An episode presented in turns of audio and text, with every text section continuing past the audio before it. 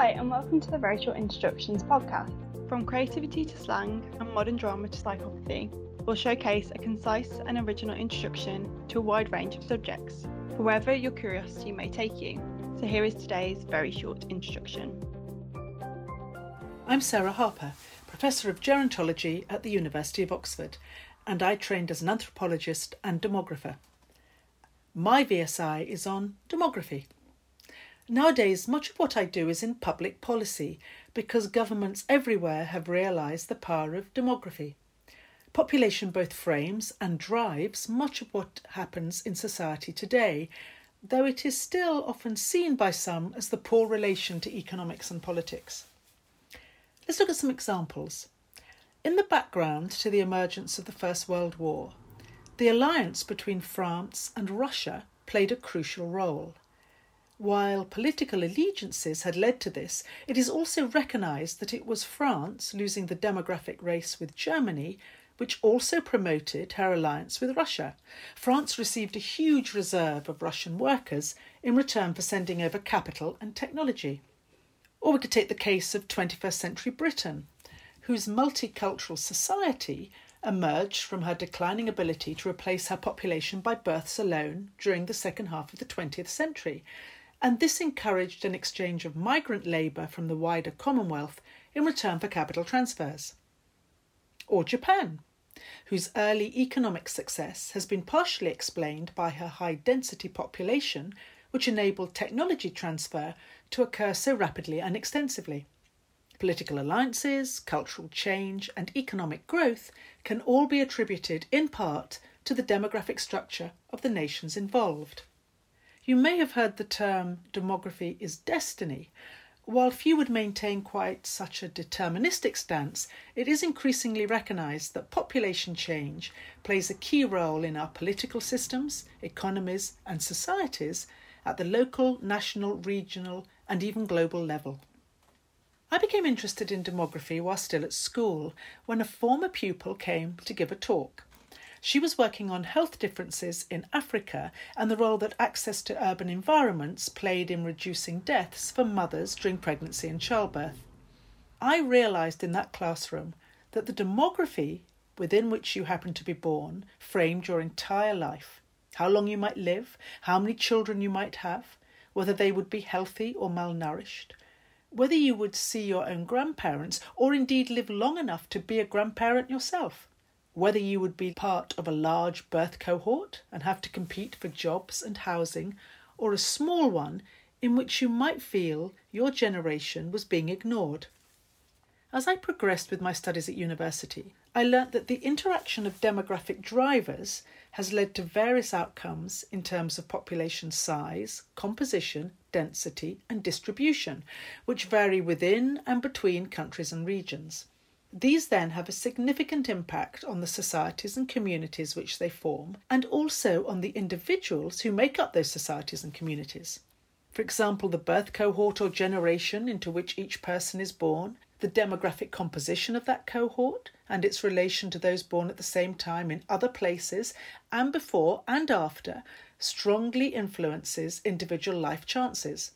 Furthermore, it impacts upon the economic and political structures within which that life is lived, structuring access to social and natural resources such as food, water, education, jobs, sexual partners, and even the length of an individual's life. In this very short introduction, I start by exploring the way in which the global population evolved over time and space.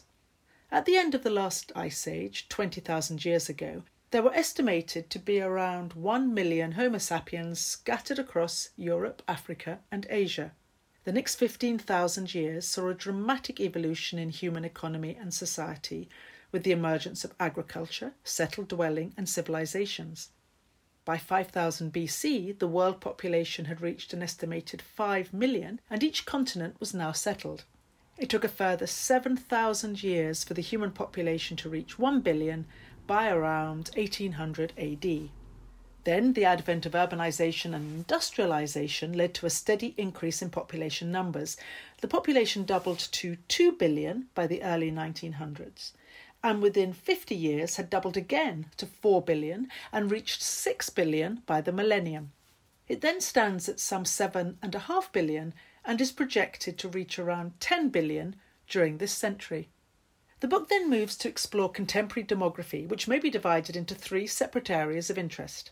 Firstly, is the study of the characteristics of past or current populations with regard to their size and composition, such as age, sex, marital status, education, ethnicity, and socio-economic group.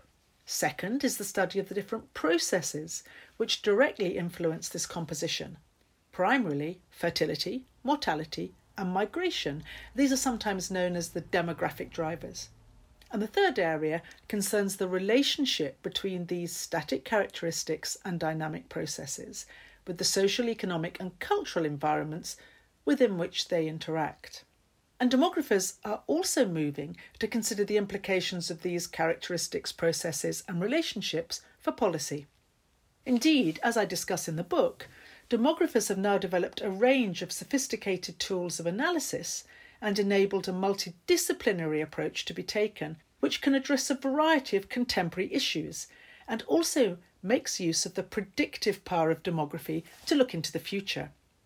As I mentioned, I started in anthropology, moving into population studies and then demography as my career progressed.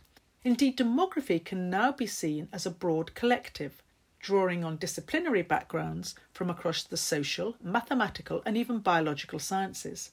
So we have anthropological demography, which draws on anthropology to better understand demographic phenomena within small scale communities. Historical demography, looking at past trends and drivers stretching back to prehistoric times with the establishment of the study of paleodemography. Biodemography combines evolutionary biology and genetics with demography, looking at, among other things, gene environment interactions. Social demography focuses on society and social change, economic demography on the relationship of population and economics. All these and others have developed their own specific methods to understand the drivers, processes, and interactions, and contribute to our understanding of the so called demographic transition. The fact that as societies grow more wealthy, they typically reduce their childbearing and increase their life expectancy, and their populations start to decline and age. In writing the VSI on demography, it was fascinating to go back and reread the first statistical studies of the 17th century. The Royal Society was established in 1660, dedicated to empirical observation and experiment. Newton and colleagues at Cambridge were developing calculus, the science of mechanics, and the theory of gravity. The identification of mathematical formula which explained God's work in physics and the physical world was a natural path to discovering further formula which would explain his plan for the human body. All around was death, emanating from the relentless spread of the plague. The Bills of Mortality, which published weekly numbers of London burials, provided the perfect source from which to explore the laws of life and death programmed into the world at God's creation. John Graunt was a merchant who set out to find the characteristics of his customers and discovered the role of plague in defining the age structure of London. The use of this data by Graunt to create the first primitive life table in 1662 was the original piece of research in demography. The laws of the earth, the sea, and the sky had been joined by a mathematical law of life and death. But it was a century later that the founding of modern demographic studies would occur. It's 1798. The world population has more or less reached 1 billion, but nobody knows that yet. This was the time of the Irish Rebellion, the aftermath of the French Revolution. Napoleon's fleet was at sea, his destination unknown. There was unrest and famine on land. Poor harvests and high food prices threatened the rural poor, and labour riots erupted. The conditions of the poor, the unrest of the working man, the spread of radicalism, all combined to spur Thomas Malthus to write his thesis, an essay on the principle of population.